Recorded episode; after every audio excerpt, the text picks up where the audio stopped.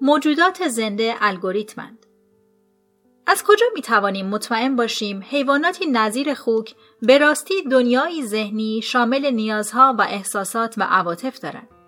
آیا گناه انسان انگاشتن حیوانات یعنی نسبت دادن ویژگی‌های انسانی به ناانسان‌ها، مانند بچه‌ای که می‌پندارد عروسک هم خشم و محبت را احساس می‌کند، به گردن ما نیست؟ در حقیقت نسبت دادن عواطف انسانی به خوک‌ها آنها را انسان نمی‌کند، پستاندارشان می‌کند. زیرا عواطف خصوصیتی منحصراً انسانی نیست، بلکه میان همه پستانداران و نیز همه پرندگان و احتمالاً برخی خزندگان و حتی ماهی‌ها مشترک است. همه پستانداران توانایی‌ها و نیازهای عاطفی دارند و با توجه به این واقعیت که خوک هم پستاندار است، می‌توانیم با اطمینان نتیجه بگیریم عواطف هم دارد. در دهه‌های اخیر دانشمندان علوم زیستی نشان داده‌اند که عواطف پدیده‌های روحی روانی مرموزی نیستند که فقط به کار سرودن شعر و ساخت سمفونی بیایند. برعکس، الگوریتم‌های زیست‌شیمیایی اند که در بقا و تولید مثل همه پستانداران نقشی حیاتی دارند. این به چه معنی است؟ خب بگذارید با این توضیح شروع کنیم که الگوریتم چیست. این کار اهمیت زیادی دارد، هم به این دلیل که این مفهوم کلیدی در بسیاری از فصل‌های آینده نیز باز مطرح می‌شود و هم از آن رو که قرن 21 تحت سلطه الگوریتم‌ها خواهد بود. می‌توان گفت در دنیای ما الگوریتم به تنهایی از هر مفهوم دیگری مهمتر است. اگر می‌خواهیم زندگی و آینده‌مان را درک کنیم، باید همه تلاشمان را بکنیم تا دریابیم الگوریتم چیست و چه ارتباطی با عواطف دارد. الگوریتم مجموعی اقدامات روشمند در محاسبات و حل مشکلات و تصمیم گیری است. خود الگوریتم محاسبه مشخصی نیست، بلکه روشی است که در محاسبه دنبال می شود. مثلا اگر بخواهید میانگین دو عدد را حساب کنید، می توانید از یک الگوریتم ساده استفاده کنید. این الگوریتم می گوید قدم اول دو عدد را با هم جمع کنید. قدم دوم مجموع آنها را بر دو تقسیم کنید. وقتی دو عدد 4 و 8 را وارد این الگو کنید، به عدد 6 میرسید. وقتی 117 و 231 را وارد کنید، به 174 میرسید. نمونه پیچیده‌تر دستور پخت غذا در آشپزی است. الگوریتم تهیه سوپ سبزیجات احتمالاً به این شکل است: نصف فنجان روغن را در ظرف داغ کنید، 4 پیاز را ریز ریز کنید، پیاز را تفت دهید تا رنگش طلایی شود، 3 سیب زمینی خورد و به ظرف اضافه کنید. 1 کلم را به شکل رشته‌های باریک خورد و به ظرف اضافه کنید و بقیه مراحل هم به همین ترتیب.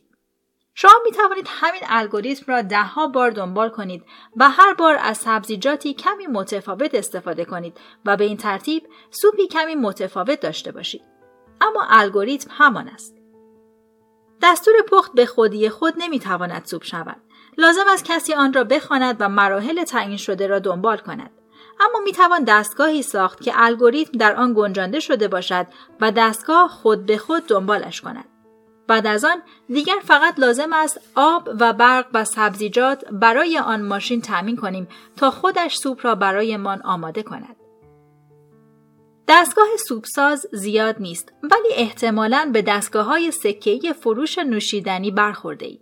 در این دستگاه‌ها معمولاً شیاری برای سکه و سوراخی برای فنجان و چند ردیف دکمه وجود دارد. ردیف اول دکمه‌های مربوط به قهوه و چای و کاکائوست. ردیف دوم به این شکل علامت گذاری می شود: بدون شکر، 1 قاشق شکر، 2 قاشق شکر. روی ردیف سوم این علائم است: شیر، شیر سویا، بدون شیر. شخصی به دستگاه نزدیک می شود، سکه‌ای در شیار می اندازد و دکمه‌های چای، 1 قاشق شکر و شیر را فشار می دهد. دستگاه سریع به کار می افتد و مجموعه مراحل مشخصی را دنبال می کند.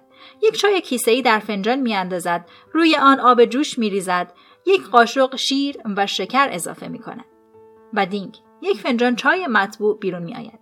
این یعنی الگوریتم. در طول چند دهه گذشته زیستشناسان به این نتیجه قطعی رسیدند که شخصی که دکمه ها را می فشارد و چای را می نوشد نیز الگوریتم است. البته بدون شک الگوریتمی بسیار پیچیده تر از دستگاه های سکه‌ای، اما به هر حال الگوریتم انسان الگوریتمی است که نه فنجان چای بلکه نسخه بدل خودش را تولید می کند. شبیه دستگاهی سکه‌ای که اگر چند دکمه‌اش را به درستی بفشارید دستگاه سکه‌ای دیگری تحویل می‌دهد. الگوریتم‌های دستگاه‌های سکه‌ای با وسایل مکانیکی و مدارهای الکتریکی کار می‌کنند. الگوریتم‌های حاکم بر انسان‌ها از طریق عواطف و احساسات و افکار عمل می‌کنند. و دقیقاً همین نوع الگوریتم خوک و بابون و سمور آبی و مرغ را هم کنترل می‌کند. مثلا به این مسئله مربوط به بقا توجه کنید. بابونی چند مزد به درخت می‌بیند اما متوجه می‌شود شیری هم آن طرف کمین کرده است. آیا بابون باید زندگیش را برای مزدها به خطر اندازد؟ این قضیه در مسئله ریاضی محاسبه احتمالات خلاصه می‌شود. احتمال مرگ بابون از گرسنگی در صورت نخوردن موز و در مقابل احتمال گرفتار شدنش در چنگال شیر. بابون برای حل این مسئله باید داده‌های بسیاری را در نظر بگیرد. موزها چقدر از دسترسم دورند؟ شیر چقدر از من فاصله دارد؟ چقدر تون میتوانم بدوم؟ شیر چقدر تون میتواند بدود؟ شیر خواب است یا بیدار؟ شیر به نظر گرسنه است یا سیر؟ چند موز آنجاست؟ بزرگند یا کوچک؟ کالند یا رسیده؟ بابون علاوه بر این اطلاعات بیرونی باید اطلاعات مربوط به شرایط درونی بدنش را هم در نظر داشته باشد. اگر گرسنه باشد، عاقلانه از هر خطری را برای رسیدن به موزها به جان بخرد، فارغ از اینکه احتمال موفقیتش چقدر است. برعکس، اگر تازه غذا خورده است و فقط حرص و ولع موزها را دارد، اصلا چرا خطر کند؟ بابون برای سنجیدن و بالا و پایین کردن همه این متغیرها و احتمالات به الگوریتم‌های بسیار پیچیده‌تر از الگوریتم‌های حاکم بر دستگاه‌های سکه خودکار نیاز دارد. به همان نسبت پاداش محاسبه درست یعنی زنده ماندن بابون بیشتر است.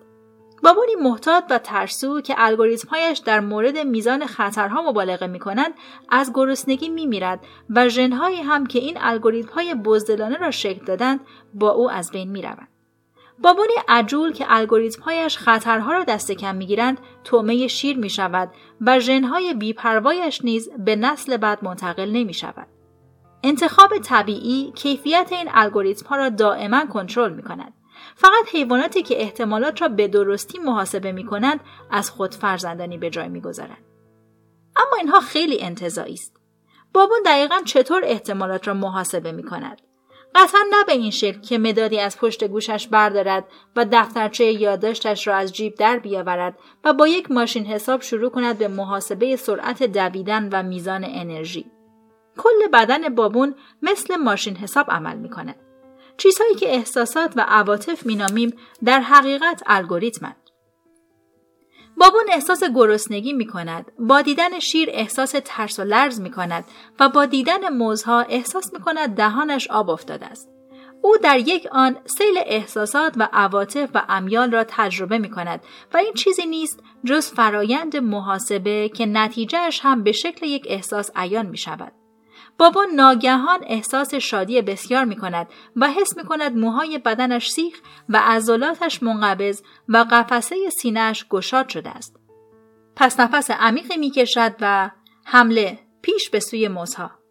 یا نه، ممکن است ترس بر او غلبه کند، شانه‌هایش بیفتد، دلش آشوب شود، پاهایش خم شود و فریاد سر دهد: مامان، یک شیر اینجاست، کمک! گاهی ضریب احتمالات آنقدر با هم برابر است که تصمیم گیری دشوار می شود.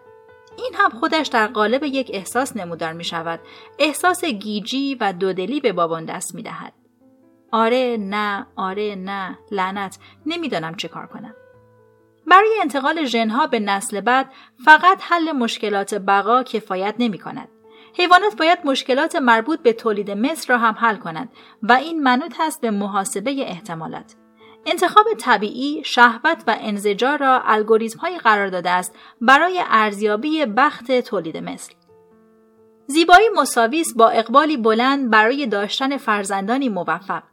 وقتی زنی مردی را می‌بیند و با خود می‌اندیشد: اوه چه خوش قیافه است، و زمانی که طاووس ماده‌ای طاووسی نر را می‌بیند و پیش خودش می‌گوید: خدایا چه دم زیبایی، کاری شبیه دستگاه‌های سکه‌ای خودکار انجام می‌دهند. وقتی برقی که از بدن جنس نر ساطع می شود چشم آنها را می گیرد، الگوریتم های به شدت قدرتمندی به کار می افتند که در طی میلیون ها سال تکامل فراهم آمدند. در چشم به هم زدن این الگوریتم ها نشانه های جزئی در ظاهر جنس نر را به احتمالات مربوط به تولید مثل تبدیل می کنند و به این نتیجه می رسند. به احتمال قوی این نر بسیار سالم و پرنطفه است با ژن‌های فوق‌العاده. اگر همسرش شوم احتمالاً بچه‌هایم هم بسیار سالم می‌شوند و ژن‌های خیلی خوبی پیدا می‌کنند. البته این نتیجه‌گیری به قالب کلمات یا اعداد در نمی‌آید، بلکه به شکل بیقراری پرشور کشش جنسی نمایان می‌شود. طاووس‌های ماده و اغلب زنان این محاسبات را با کاغذ و قلم انجام نمی‌دهند، صرفاً احساسشان می‌کنند. حتی برندگان نوبل اقتصاد هم بخش کمی از تصمیماتشان را با استفاده از کاغذ و قلم و ماشین حساب می‌گیرند. 99% تصمیم‌های ما از جمله مهمترین انتخاب‌های زندگیمان در مورد همسر و شغل و محل زندگی از طریق الگوریتم‌های بسیار ظریفی اتخاذ می‌شوند که آنها را عواطف و احساسات و امیال می‌نامیم.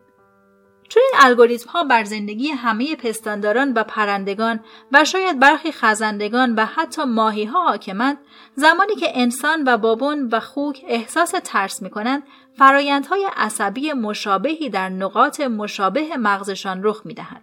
بنابراین محتمل است که انسان‌ها و بابون‌ها و خوک‌های وحشت‌زده تجربه‌های مشابهی داشته باشند. البته تفاوت‌هایی هم در کار است.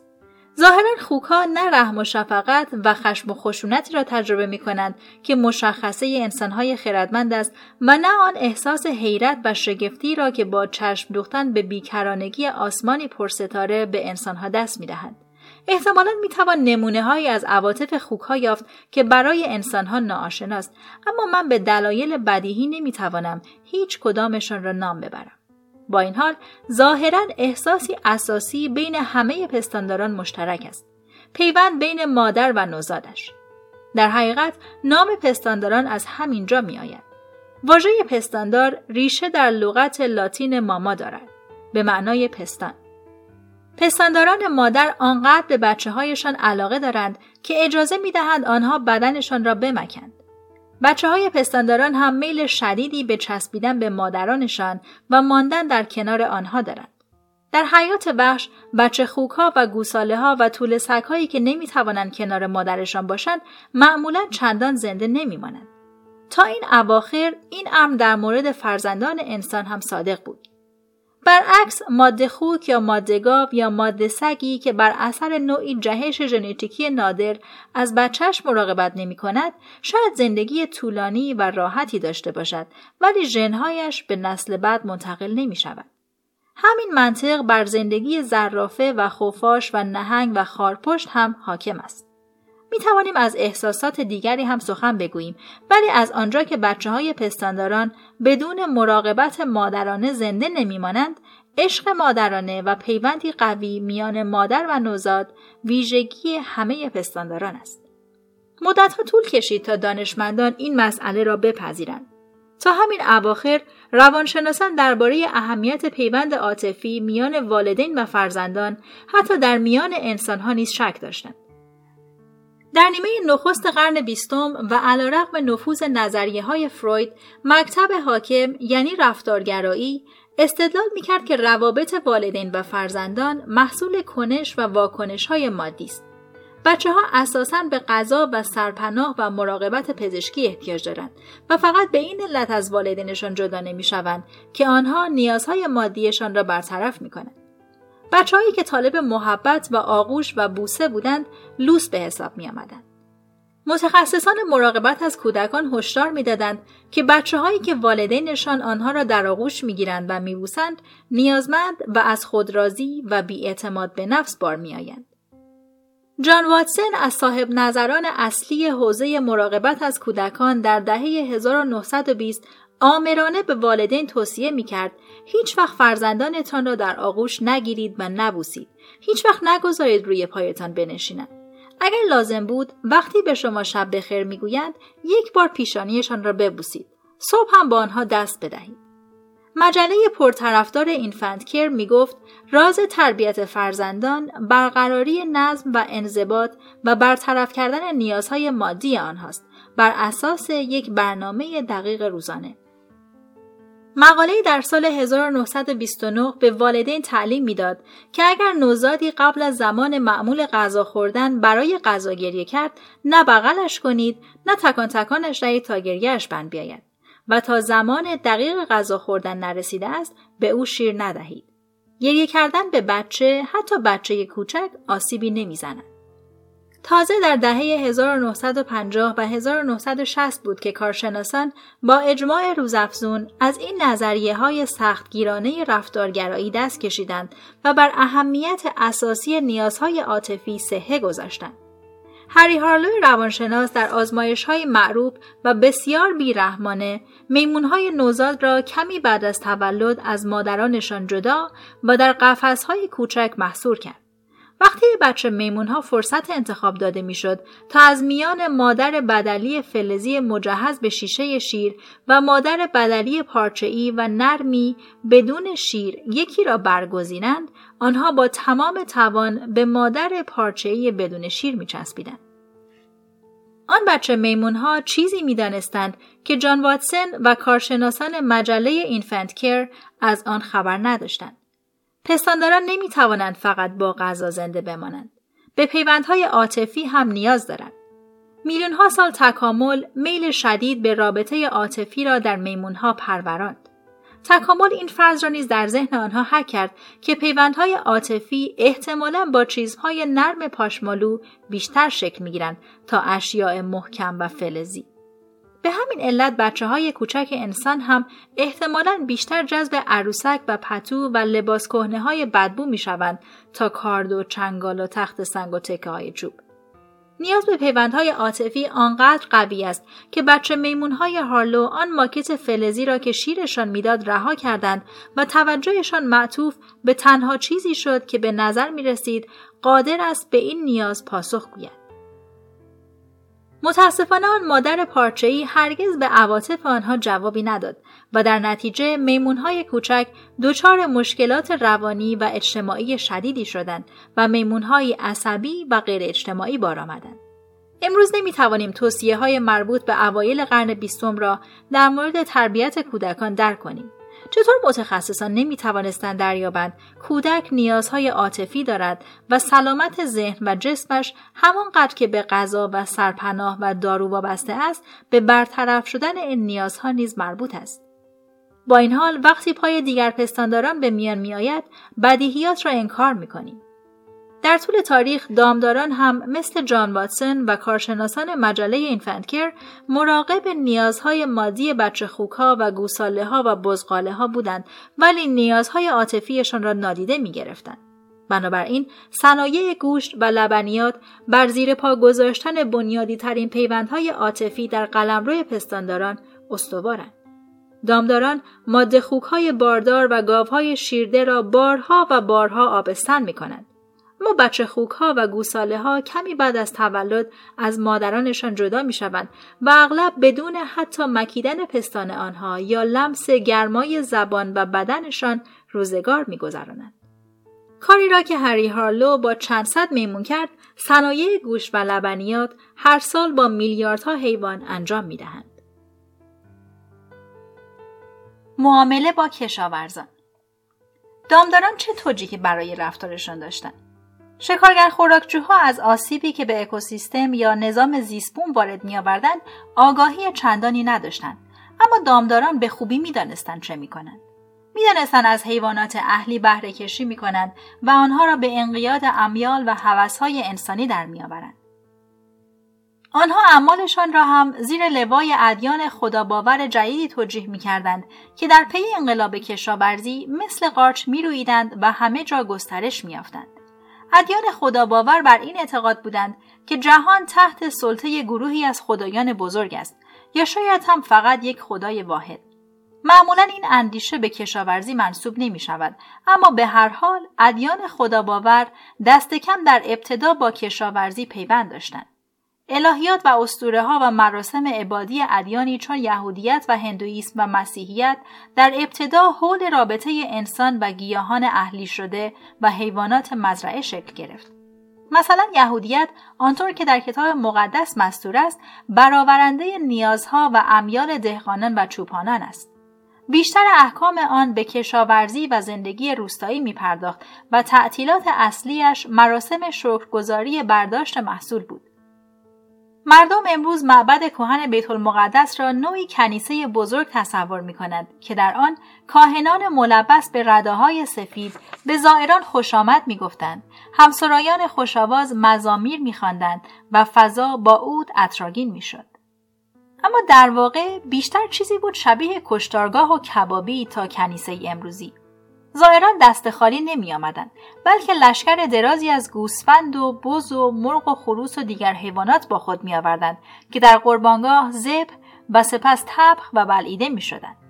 صدای همسرایان مزامیرخان معمولاً در میان صدای ماه کشیدن و بعبع کردن گوساله ها و بزغاله ها گم می شد. کاهنان با لباسهای خونالود گلوی قربانیان را می بریدند و خون در حال فوران را در شیشه می انباشتند و روی قربانگاه می ریختند. عطر عود با بوی خون دلمه شده و گوشت بریان می آمیخت و خیل مگسهای سیاه وزوز کنان تقریبا همه جا می چرخید. خانواده یهودی امروزی که در تعطیلات روی چمن مقابل خانه‌اش بساط کباب راه می‌اندازد، به روح حاکم بر عصر کتاب مقدس بسیار نزدیکتر است تا خانواده سنتی و ارتدوکس که وقتش را صرف قرائت متون مقدس در کنیسه می‌کند. ادیان خداباور مثل یهودیت منسوب به کتاب مقدس اقتصاد کشاورزی را با افسانه‌های کیهانی جدید توجیه می‌کردند. پیش از آن ادیان روح باور جهان را همچون اپرای بزرگ چینی تصور کرده بودند با گروه پرشماری از بازیگران رنگارنگ، فیل و درخت بلوط، تمساح و رودخانه، کوه و قورباغه، ارواح و پریان، فرشته و دیو که هر یک در اپرای جهانی نقشی داشتند. ادیان خداباور متن نمایش را از نو انگاشتند و جهان را به تئاتر سرد و یأس‌آوری تبدیل کردند، شبیه آثار ایبسن، با تنها دو شخصیت اصلی، انسان و خداوند. فرشتگان و دیوان هم به نوعی از این گذار جان به در بردند و به پیام‌آوران و خادمان خدایان بزرگ بدل شدند. اما باقی بازیگران آن جهان روح باور، یعنی همه حیوانات و گیاهان و دیگر پدیده‌های طبیعی، به دکور خاموش صحنه تبدیل شدند. درست است، بعضی حیوانات نزد این یا آن خدا مقدس شمرده می شدند و بسیاری از خدایان ویژگی‌های منسوب به حیوانات داشتند. سر آنوبیس خدای مصر به شکل سر شغال بود و حتی عیسی مسیح هم عموماً به شکل بره تصویر می شد. با این حال مصریان باستان به راحتی می توانستند میان آنوبیس و شغالی معمولی که در پی شکار دزدانه مرغ و خروس‌های روستا بود تمایز بگذارند. و هیچ قصاب مسیحی هم هرگز بره زیر چاقویش را با مسیح اشتباه نمی گرفت. ما معمولاً میپنداریم که ادیان خداباور خدایان بزرگ را تقدیس میکردند و از یاد میبریم که انسان را نیز مقدس میشمردند. تا آن هنگام انسان خردمند فقط بازیگری در میان هزاران هنرپیشه دیگر بود. در نمایشنامه خداباورانه جدید، انسان خردمند که همه جهان گرد او میچرخید، قهرمان اصلی بود. در این بین به خدایان نیز دو نقش مرتبط واگذار شده بود. اول اینکه توضیح میدادند ویژگی منحصر به فرد انسان خردمند چیست و چرا او باید بر همه موجودات دیگر فرمان براند و از آنها بهره کشی کند. مثلا در مسیحیت انسانها به این دلیل بر باقی مخلوقات سلطه دارند که پروردگار جهان این اختیار را به آنها واگذارده است. به علاوه در مسیحیت خداوند فقط به انسانها روح و جان جاودانی عطا کرد. چون به روایت مسیحیت سرنوشت این روح و جان جاودانی مهمترین مسئله در عالم است و چون حیوانات روح و جان ندارند صرفاً سیاهی لشکرند. به این ترتیب انسان اشرف مخلوقات شد و دیگر موجودات زنده به حاشیه رانده شدند. دومی که خدایان میبایست بین انسان و زیسموم میانجیگری کنند. در جهان روح باور همه مستقیم با یکدیگر سخن میگفتند. اگر کسی از گوزن آمریکایی یا درخت انجیر یا ابر یا سنگ چیزی می‌خواست، خودش آنها را خطاب قرار می‌داد. در جهان خداباور همه موجودات ناانسان ساکت و خاموش بودند. در نتیجه دیگر کسی نمی‌توانست با درختان و حیوانات سخن بگوید. پس زمانی که می‌خواستید درختان بیشتر میوه به بار آورند و گاوها بیشتر شیر دهند و ابرها بیشتر ببارند و ملخ‌ها از محصول دور بمانند، چه باید می‌کردید؟ اینجا بود که خدایان وارد صحنه شدند. وعده باران و حاصلخیزی و حمایت دادند، به این شرط که انسان در عوض کاری انجام دهند. و این جوهر آن معامله مربوط به کشاورزی بود. خدایان از محصول مزرعه حفاظت می‌کردند و بر آن می‌افزودند و انسان‌ها در عوض می‌بایست محصولاتشان را با خدایان قسمت کنند. این معامله به نفع هر دو طرف بود و به زیان باقی اجزای نظام زیست بود. امروزه در نپال پیروان الهه‌ای به نام گاتیمای هر 5 سال یک بار در روستای باریاپور جشنی برپا می‌کنند. در سال 2009 با قربانی شدن 250,000 حیوان در پیشگاه این الهه رکوردی به ثبت رسید. راننده محلی به روزنامه‌نگار بریتانیایی بازدید کننده از این مراسم گفت: اگر ما خواسته ای داشته باشیم و با پیشکشی برای الهه گاتیمای به اینجا بیاییم، ظرف 5 سال همه خواسته های من برآورده می شوند. در بسیاری از افسانه های خداباور جزئیات دقیق این معامله بیان شده است. در حماسه بین‌النهرینی گیلگمش زمانی که خدایان سیلی بنیانکن روانه دنیا کردند، تقریبا همه انسانها و حیوانات نابود شدند. تازه آن زمان بود که خدایان عجول دریافتند کسی باقی نمانده است تا پیشکشی به آنها عرضه کنند. پس از شدت گرسنگی و رنج و اندوه برآشفتند. خوشبختانه از بین انسانها خانواده‌ای زنده ماند، آن هم به لطف دوراندیشی خدایی به نام انکی که به مریدش دستور داده بود همراه با بستگانش و گروهی از حیوانات در سرپناه چوبی بزرگی پناه بگیرد. سیل که فرو نشست و این نوح بین‌النهرینی از پناهگاهش بیرون آمد، اولین کارش قربانی کردن چند حیوان در پیشگاه خدایان بود. به روایت این افسانه بعد از آن همه خدایان بزرگ به آن نقطه هجوم بردند. خدایان آن بو را استشمام کردند. خدایان آن بوی مطبوع را استشمام کردند. خدایان مثل مگس گرد آن پیشکش ازدحام کردند. در روایت کتاب مقدس از این سیل، نوح بلافاصله پس از خروج از پناهگاه قربانگاهی از برای یهوه بساخت و از جمله حیوانات پاک و همه پرندگان پاک برخی را برگرفت و قربانی‌های سوختنی بر قربانگاه تقدیم داشت. یهوه راهی خوش را بویید و به خود گفت: دیگر هرگز زمین را به سبب انسان نفرین نخواهم کرد. این داستان مربوط به سیل اسطوره بنیادین جهان مبتنی بر کشاورزی شد. البته میتوان طبق انگاره‌های زیست محیطی جدید چرخشی در این داستان ایجاد کرد. این سیل میتوانست به ما بیاموزد که کارهای ما ممکن است کل زیست بوم را نابود کند و انسانها از جانب خدا مسئول حفاظت از سایر مخلوقاتند. اما تفسیرهای کهن این سیل را گواه برتری انسان و بی‌ارزشی حیوانات دانستند. بر اساس این تفسیرها به نوح دستور داده شد کل زیست بوم را برای حفاظت منافع مشترک خدایان و انسانها و نه حیوانات نجات دهد. ناانسانها هیچ گونه ارزش ذاتی ندارند و وجودشان فقط محض خاطر ماست. سرانجام وقتی یهوه بدید که بدکاری انسان بر زمین عظیم است، چنین تصمیم گرفت: انسانهایی را که آفریده‌ام از روی زمین محو خواهم ساخت. از انسان تا چهارپایان و جانوران و پرندگان آسمان، چه از ساختن آنها پشیمان گشتم. بر طبق کتاب مقدس کاملا عادلانه است که همه حیوانات به مجازات جرایم انسان خردمند نابود شوند. گویی اگر انسانها خطا کنند، وجود زرافه و پلیکان و کفشدوزک بیفایده می شود. کتاب مقدس نمی توانست سناریویی را متصور شود که در آن خداوند از آفرینش انسان خردمند پشیمان می گردد و او را از صفحه گیتی محو می کند و سپس برای همیشه از رفتارهای عجیب و غریب شترمرغ و کانگورو و خرس پاندا لذت می برد. با این حال ادیان خداباور در دفاع از حیوانات نیز اعتقاداتی دارند. خدایان قدرت سلطه بر قلمرو حیوانات را به انسان واگذاردند، ولی این اقتدار با مسئولیت‌های نیز همراه بود. مثلا به یهودیان فرمان داده شد که حیوانات مزرعه را در روز سبت به حال خود بگذارند تا استراحت کنند و هرگاه ممکن است از فراهم کردن اسباب رنج و ناراحتی نالازم آنها بپرهیزند. اگرچه هرگاه تضاد منافع پیش می آمد، منافع انسانها همواره مقدم بر منافع حیوانات بود.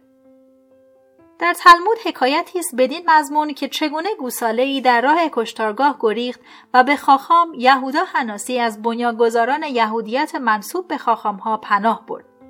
گوساله سر زیر ردای چین برچین خاخام کرد و بنای زاری گذاشت. اما خاخام گوساله را کنار زد و گفت: برو، تو برای همین خلق شدی. چون خاخام رحم و شفقتی از خود نشان نداد، خداوند مجازاتش کرد و 13 سال به بیماری دردناکی مبتلا شد. سپس روزی خدمتکاری حین نظافت خانه او به چند بچه موش برخورد و با جارو به راندن آنها پرداخت.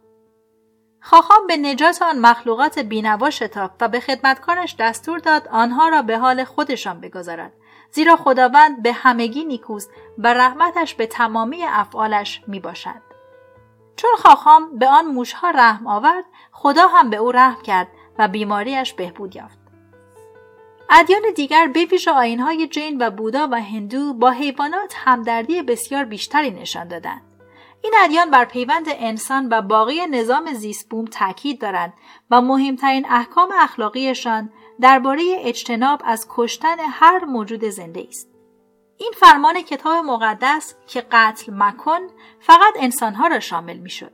ولی یکی از اصول کهن هندی به نام آهیمسا به معنی پرهیز از خشونت همه موجودات ذی‌شعور و احساسمند را در بر می گیرد. راهبان آیین جن به خصوص در این مورد بسیار محتاطند.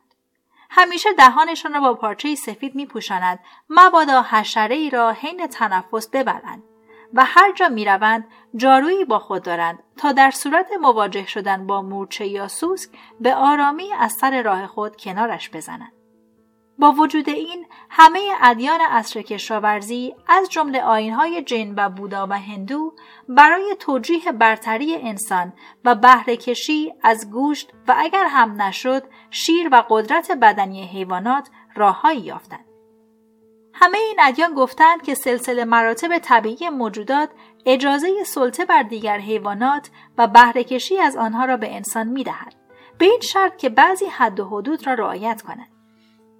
مثلا در آیین هندو گاو مقدس است و خوردن گوشتش منع شده است، اما با بخشنده خواندن گاو و اینکه بی تردید آرزو دارد شیرش را با انسانها قسمت کند، بهترین توجیه را در اختیار صنایع لبنی گذاشته است. به این ترتیب انسانها خود را به معامله‌ای مربوط به عصر کشاورزی متعهد کردند که طبق آن نیروهای عالم سلطه بر حیوانات را به انسان واگذاردند، مشروط بر این که برخی وظایف را در قبال خدایان و طبیعت و خود حیوانات به عهده گیرند. باور به این قرارداد کیهانی آسان بود، زیرا بازتاب امور روزمره زندگی کشاورزان و دهقانان بود. انسان‌های شکارگر خوراکجو خود را برتر نمی‌پنداشتند، زیرا از تأثیر خود بر نظام زیست‌بوم اطلاع چندانی نداشتند.